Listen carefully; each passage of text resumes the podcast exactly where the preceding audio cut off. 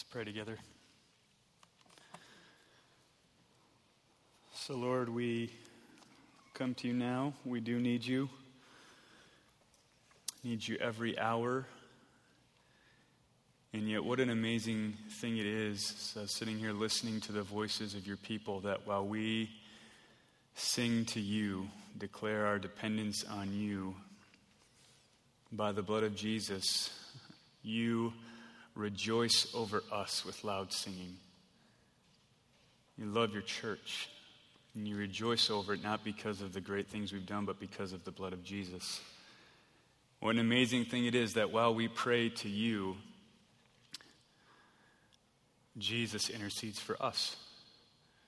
And so we come completely dependent, completely desperate for your presence, and very confident that you'll give it because of Jesus. So come now and work among us through your word, by your Spirit, for the glory of Jesus, we pray. Amen. So, in our, our text today, as we kind of continue to walk through Acts, the stories just get weirder and crazier and more exciting as we go. But what we see, what really stood out to me in the text this week, is we see a group of people, first and foremost, baptized in the name of Jesus. And we see demons who recognize the name of Jesus, but they don't recognize other people. And then we see the, the name of Jesus praised through all of this. And then several times throughout this, we see the Lord mentioned. And so, as we've walked through this book of Acts, one of the questions to ask is why all this emphasis on a name? Right? Acts 4:12, there's no other name under heaven given among men by which we must be saved. Well, it's because a name calls to mind the very essence of that person. Right? A name calls to mind the very essence of that person. So I'll give you an example. When I hear the name Kelly, that's not just a word to me. Right? When I hear the name Kelly, there's so much meaning that comes. Right? Partner in this life. Greatest gift of God to me outside of Jesus. Mother of my children. The person I am most safe to be completely me around the comforter of my soul in hard times, a spiritual hero to me, best friend.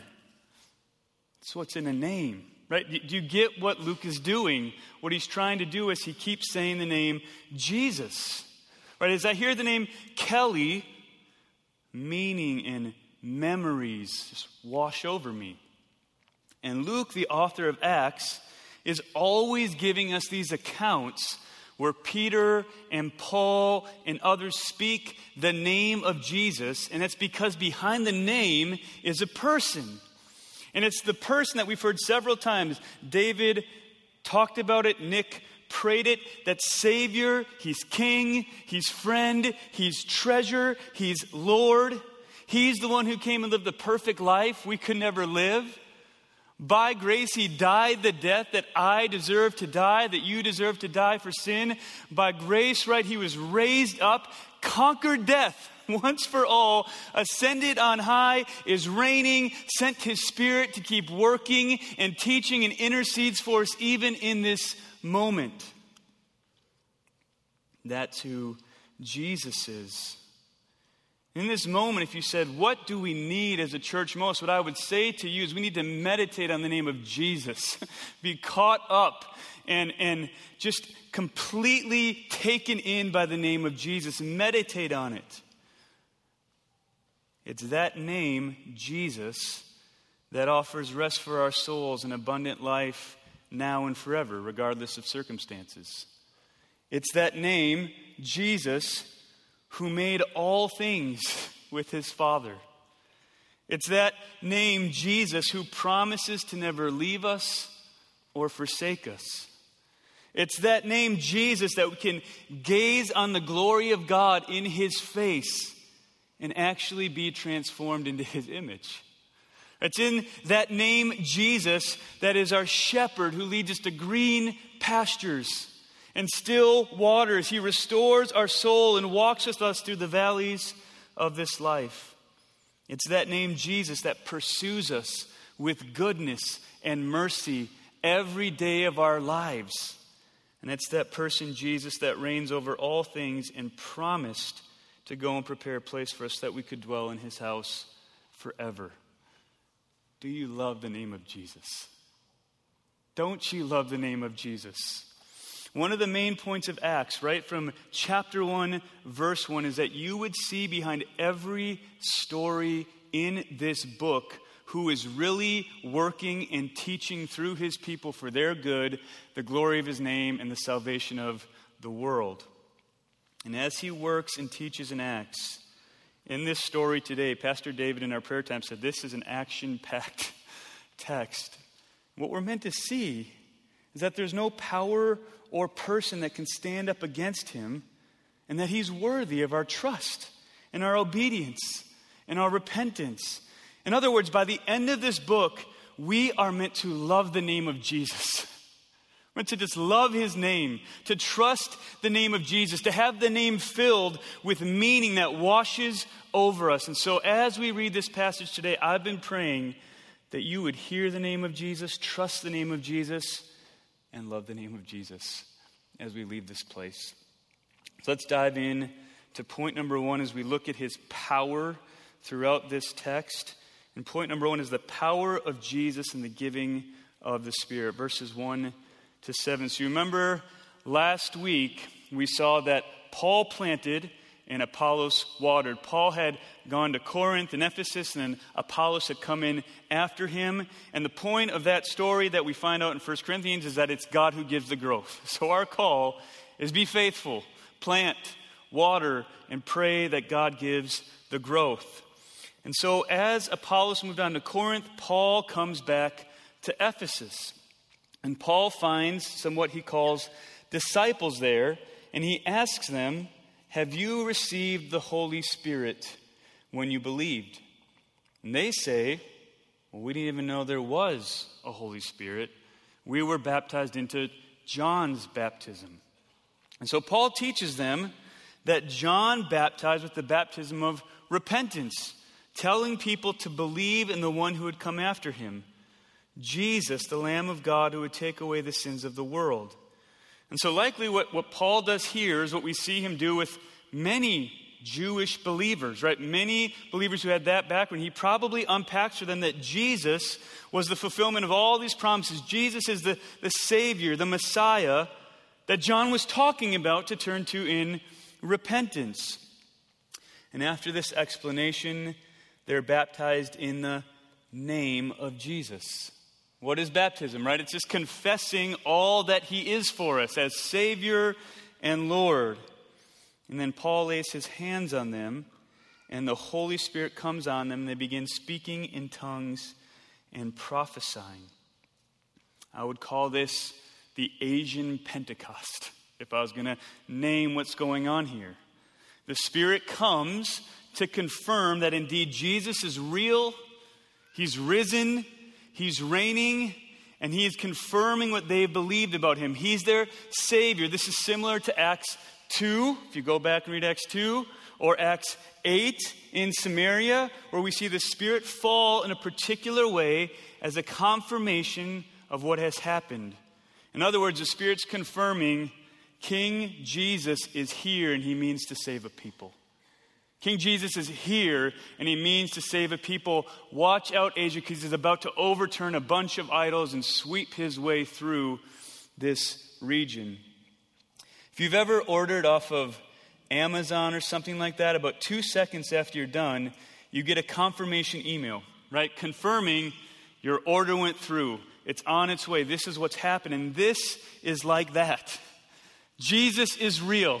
Indeed, he will deliver and He is now with you, and He's in you. You've been sealed by the Holy Spirit, and He will keep you, and Jesus will work and teach in power through you by the Holy Spirit. This confirming work, which you can just imagine Right? It's, it's harder for us to think about the significance, but you can imagine hearing about Jesus, all that he is, all that he's done, how comforting it would have been to have immediate confirmation he's real. He's with me. He'll go before me. So, what we see here is the power of Jesus in the giving of the Spirit. As we've walked through Acts, one of the things I've been meditating on is simply the gift of the Holy Spirit. What an amazing gift He is. If we have the third person of the Trinity dwelling in us and among us as a people, we should have great hope for our endurance in the faith.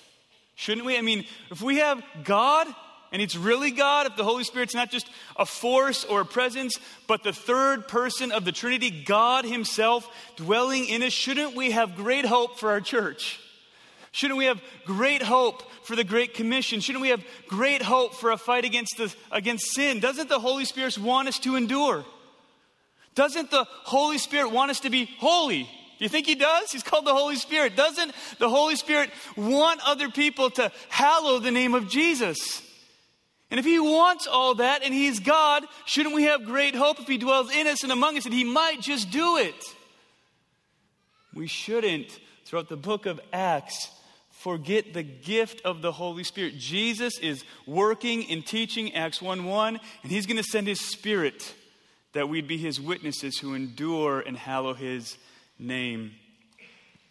Point number two the power of Jesus in the preaching of the word in verses 8 to 10. So, Paul has just had this Asian Pentecost, this new falling of the Spirit, this new gospel work. You'll remember back a few chapters ago, God said, You can't go to Asia. Don't go to Asia. I'm not letting you go yet. So, for whatever reason, this is the time. The gospel's now breaking in. And he goes where he always goes to the synagogue, and he preaches and teaches for a while there. Some come to know Jesus, others become hostile, and it's through the people of Jesus preaching the word of God that the gospel always spreads. In other words, in verses 8 to 10, we see the most usual way that the Spirit of God works for the glory of Jesus, and that's people like me and you saying the gospel to other people. People like me and you bringing the Word of God to bear in the lives of other people. In fact, this is one of the main reasons that the Spirit dwells in you, that you might know Jesus, but also that you might make him known wherever you are. Right? If, if we weren't mainly here to help other people know Jesus, we could just get saved and get whisked away. Right? Whisked away to heaven right away, we'd all be happier. But we're here because the way God intends to work is by his Spirit indwelling a people who take his name to the ends of the earth. In fact, you could actually argue by the grammar and by the summary of this passage that this whole passage, the falling of the Spirit, the synagogue, and the repentance and the power that we see in these strange stories coming up, is all a story of the victory of Jesus Christ through his word by the power of the Spirit. And the reason I say that is because of verse 20 that summarizes this whole section. It says, So the word of the Lord continued to increase and prevail mightily. What's increasing? What's prevailing? The word of the Lord is increasing and prevailing.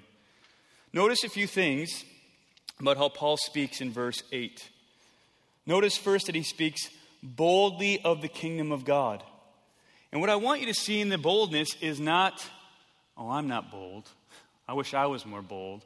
What I want you to see is if you trace boldness throughout the book of Acts, there is no natural boldness we ever see. All of this boldness is infused and empowered by the Holy Spirit. In other words, it's not that Paul's so bold, it's not that Peter's so bold, it's that Jesus keeps his promise to send the Holy Spirit to empower his people wherever they need boldness. So if you're sitting here and going, I'm not bold. Pray for it and trust it'll come when you need it. Notice also that he reasons and persuades. He takes his time and he seeks to hear their thoughts and their reasons with them, and then he tries to persuade them. this would not have been a popular place to do that. Ephesus was this place that had so much pride in this god Artemis. And all of their city and all of their culture and much of their economy centered around this idea. And so to go and reason about another God would not have been popular. You think it's not popular now here, it would have been much less popular there. But here I think we see an example of bold and winsome proclamation that seeks to see people be persuaded that Jesus is God, that Jesus is Savior. Right? This is not closed minded or hateful. This is what every Christian is called to do if we really love our neighbors, if we really love those around us. Kids, I'm going to talk to you because I want to get to you before you get really scared, before you become like your parents who are really scared to talk about Jesus. Right? You meet kids at playgrounds and on your teams and at school, and many of those kids you meet don't know Jesus. Many of them don't.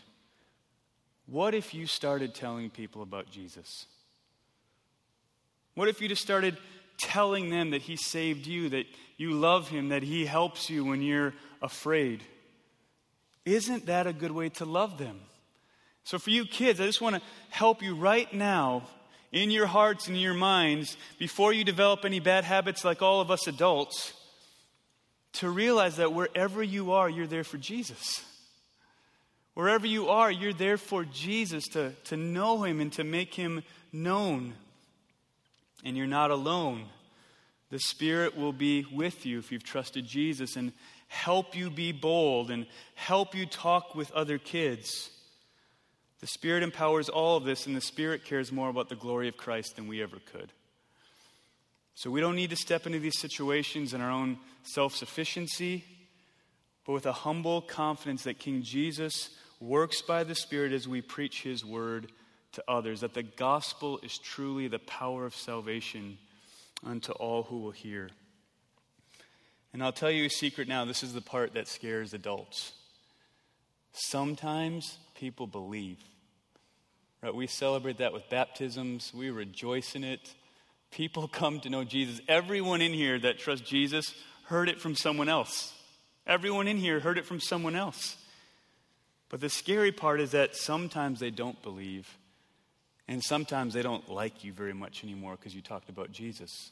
And sometimes, like here in the story with Paul, they even start saying evil things about you that aren't true.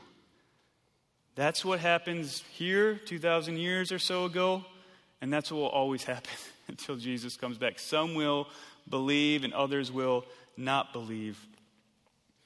But he's worth talking about, isn't he? Isn't he worth talking about? So Paul moves on here after they start speaking evil and it starts getting a lot of conflict at the synagogue. And he moves to what was probably a lecture hall that he rented or someone gave him to speak in for a couple years. And amazingly, at the end of these two years, it says that all the residents of Asia heard the word of the Lord. All the residents of Asia heard the word of the Lord. And I've just been praying this week what would it look like for the South Campus here in, in Lakeville, Minnesota, to boldly and winsomely, as long as God has us here in this place, what would it be like to, to teach our neighbors, to love our neighbors in such a way that 20 years from now, or maybe two years from now, like Paul was one guy, we're a lot of guys and gals. And maybe in two years it could be said, of all the residents of the south suburbs had heard the word of the Lord. Because we just say it and we just speak it. Some will receive it, others will deny it. But would it be that we've given many the good news and trust our Savior with the results? Point number three the power of Jesus over the powers of darkness. This is where our story gets a little wild. Verses 11 to 17 are really, really interesting. In verses 11 to 12, we see that God was doing extraordinary miracles by the hands of Paul. In, in, other words, if you touched an apron that Paul had once been wearing, or a handkerchief that had, he had once been wearing or using, and you brought it to someone else, diseases and demons would leave. That's crazy Right? I mean, this reminds us of the woman in the story of Jesus who just touched his garment and she's healed. That's, that's what's going on here. Diseases and demons leave if you touch an apron or a handkerchief of Paul's. And Ephesus was a place that practiced a lot of dark magic. Much of it centered around this worship of Artemis. And so there was all this dark magic, all this demonic activity in Ephesus. And we find out in this passage that it made up a large part of their economy. So it wasn't just spiritual things at stake, but comfort at stake and their economy at stake and their money at stake, right? You know people like their money and their livelihoods. So Jesus is threatening all of that. And the point of verses 11 to 12 is to show the power of God is unmatched. Disease, that can't stand up to the power of God. Demons, they can't stand up to the power of God. Artemis, right?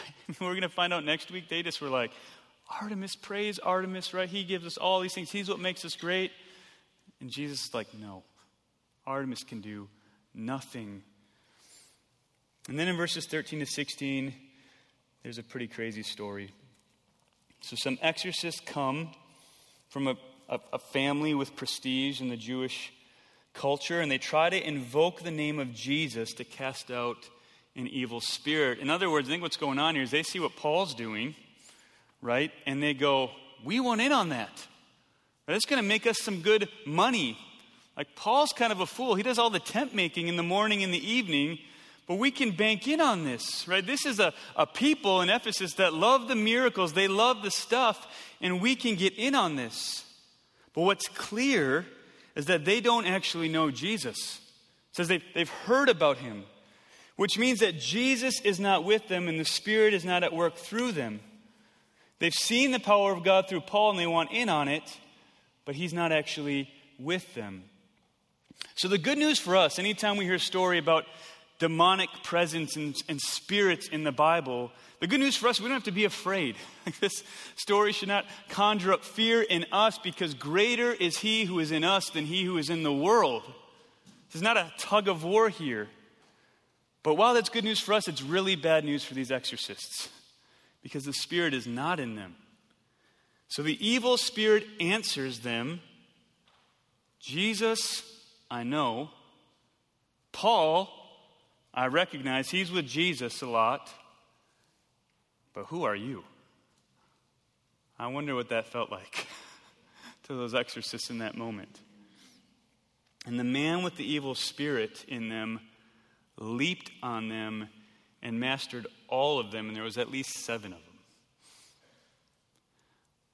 So, kids, I'm going to tell you a story. When I was little, I don't know if kids still do this, maybe you do. When I was little, it was common for kids to say something like, Well, my dad is stronger than your dad. I don't know how many times we got into these arguments. Like, I didn't know the other people's dads. They didn't know my dad. So, what a, what a silly thing to do on the playground. But it happened all the time. My dad was stronger. Um, but we would, we would boast in the strength of our fathers, right? And that's what this story is meant to show. It's not that Paul is strong, it's that God is strong. That's the point of the story. It's not that the evil spirits are weak, it's that God is strong. It's meant to show us our Heavenly Father is stronger than anyone else and anything else. I heard another preacher say that when you leave a fight without your clothes, you know you lost the fight. Right? And why this story, in all seriousness, why this story about how strong this evil spirit is right after the story about all that Paul is doing? It's because Luke doesn't want you to get the thought that the devil is weak. That's not the point. What Paul is doing is amazing and breathtaking in the name of Jesus because the devil is strong, right? Stronger than seven men, right? Leaving them beaten and naked. So we see that evil spirits are stronger than any natural man, and it's not even close. And we see evil spirits are absolutely no match for the power of Jesus, like a handkerchief from a servant of the Lord. And all of this is meant to show us the absolute supremacy of the power of Jesus. That's the point. This is not a tug of war movie. right? Where we don't know if good or evil will win. Jesus wins every time. Jesus is king. Jesus reigns, and those who are with him and in him are more than conquerors through the name of Jesus. That's what this story is about. So, what happens in Ephesus as a result of this scene? Well, it says, Fear fell upon them all, and the name of Jesus was praised. Why did fear fall upon them all? Because this evil spirit in this guy just took seven other guys to task, and this evil spirit can't even stand up for a second under the name of Jesus. And that makes you tremble before Jesus. That's what's going on. You can imagine the buzz in the town. Imagine if you heard that in Lakeville. Let me just make two quick points with this scene. Number one, John Norris said it a couple weeks ago, but I'll say it again from this text Satan is real.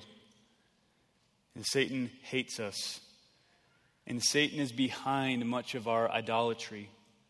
Satan wants to destroy churches and destroy cities, and he wants to partner with us in our flesh to destroy us and those around us.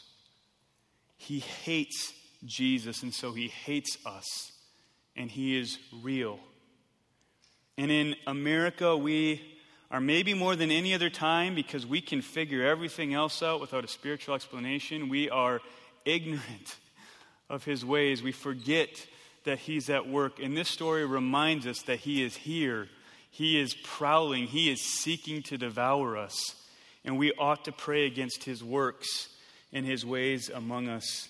In obvious ways, like oppression, demon possession, but in the more subtle ways of his whisper in your ear of your shame or that link you're about to click on or that place you're about to go. Satan is here among us and wants to destroy us.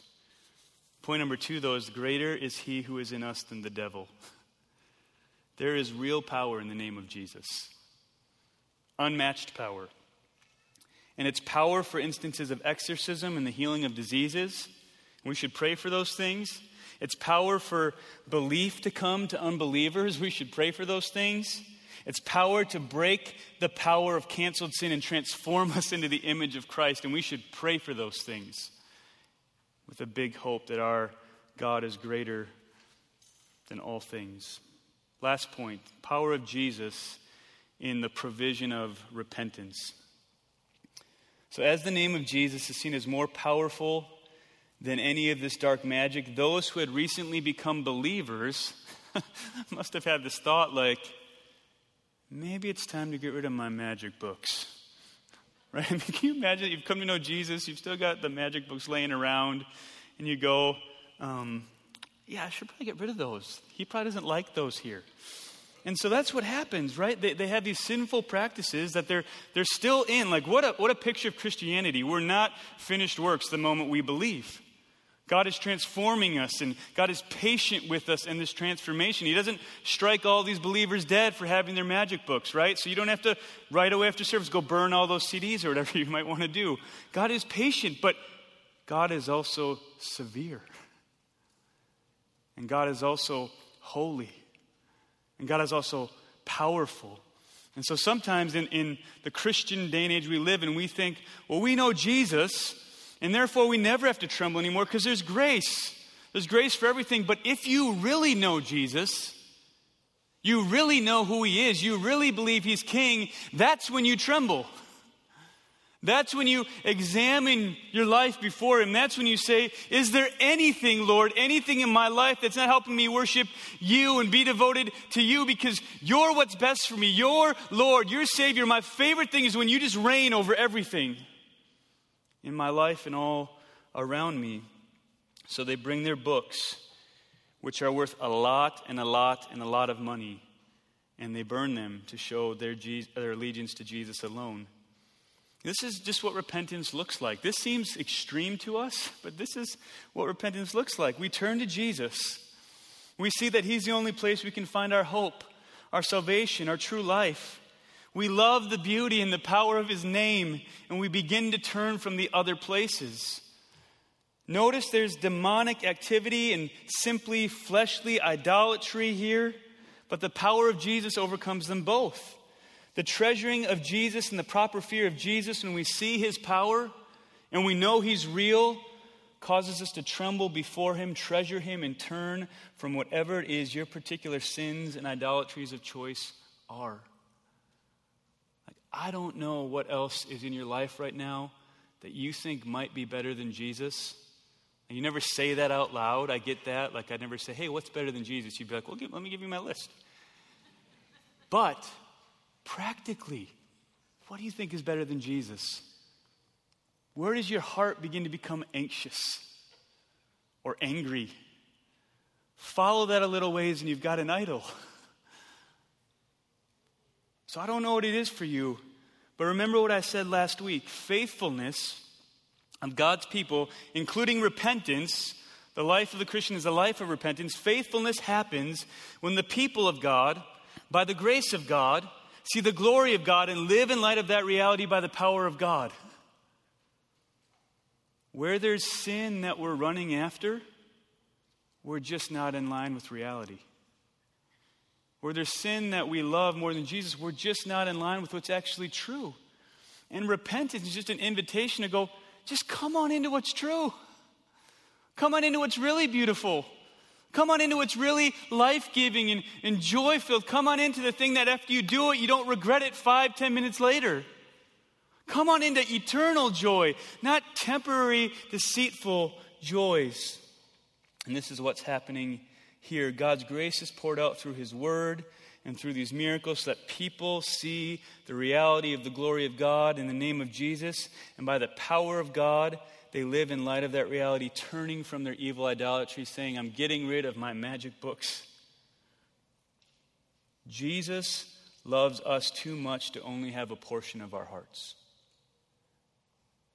Right? You, you can't lock Jesus in a certain room of your life and say, Could you not go in that room where I threw all the junk? Because visitors were coming, right? Jesus opens the door and goes, It's time to do some cleaning for your good, for your joy.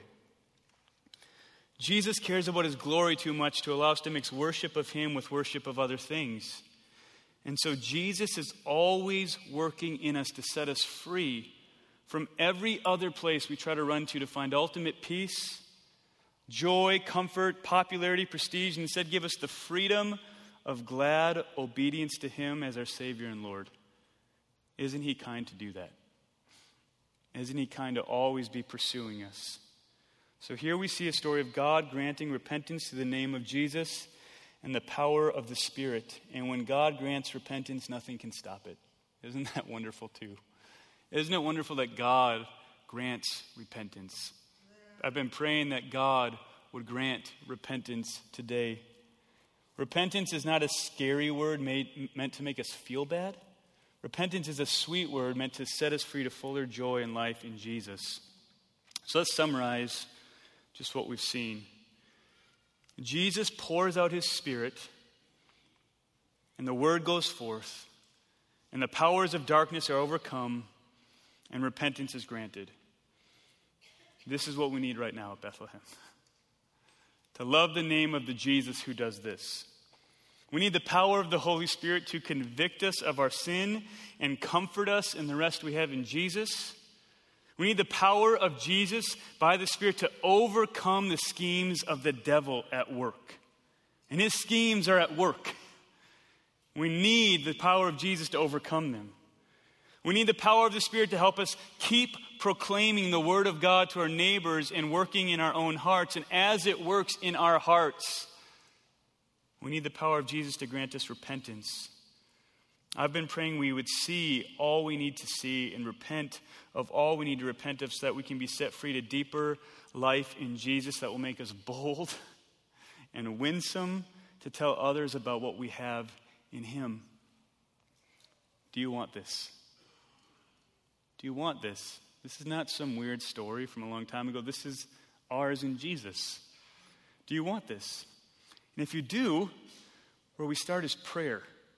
So I just want you to think of the way I just summarized all that happened in Acts chapter 19, and then remember a prayer that was prayed in Acts chapter 4, and see this as an answer to that.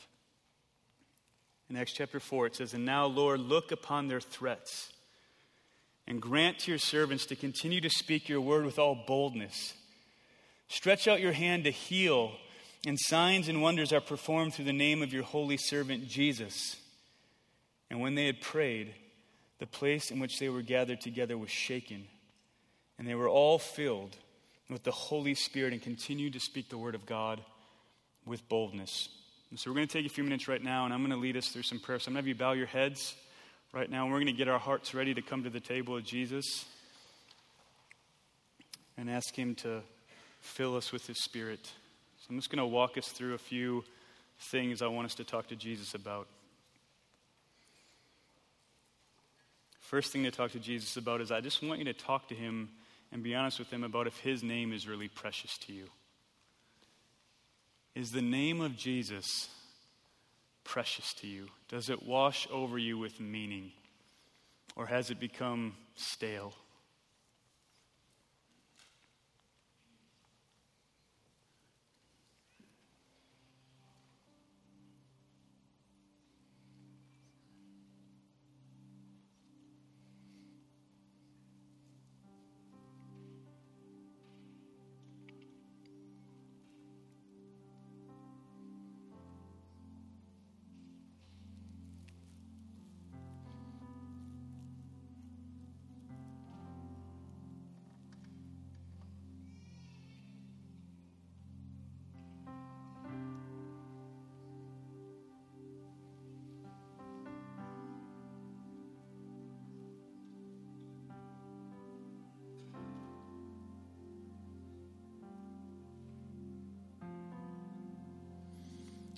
About the Word of God? Is the Word of God precious to you?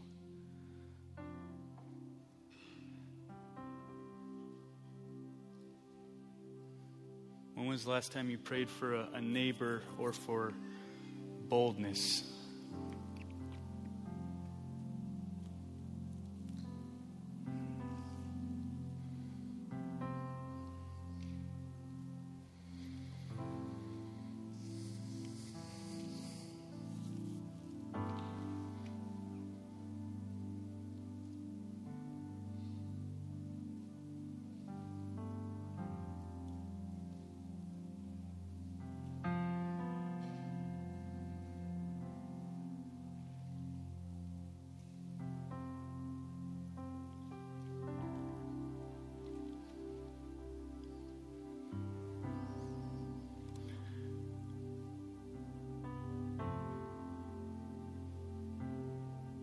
Where do you see spiritual battles happening in your life or in our church? Where do you see disease and sickness? Where can you ask for help from Jesus to work his power on your behalf and behalf of our church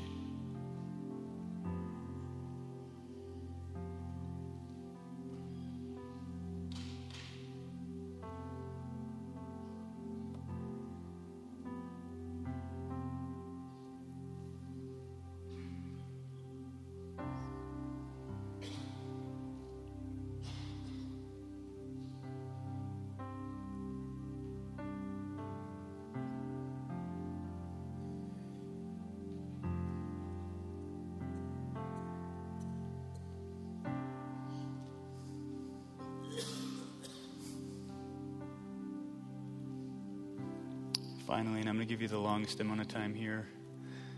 What are the things that compete with Jesus right now in your life for your trust, for your confidence, for your joy? What are the sins that are still clinging too closely? What in this moment is Jesus, by the power of the Spirit, asking you to turn away from and inviting you into deeper joy with Him?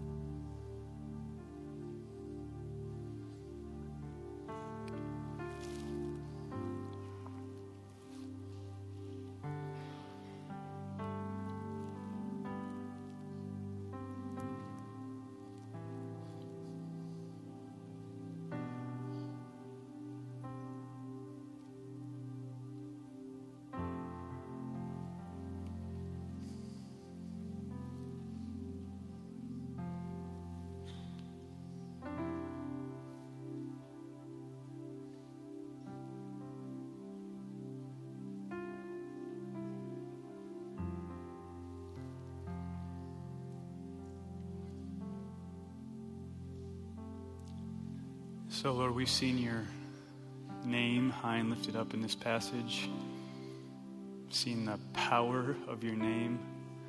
So, Lord, we do as we come now to eat and drink with Jesus, we would pray that you remind us that we've been filled with the Holy Spirit,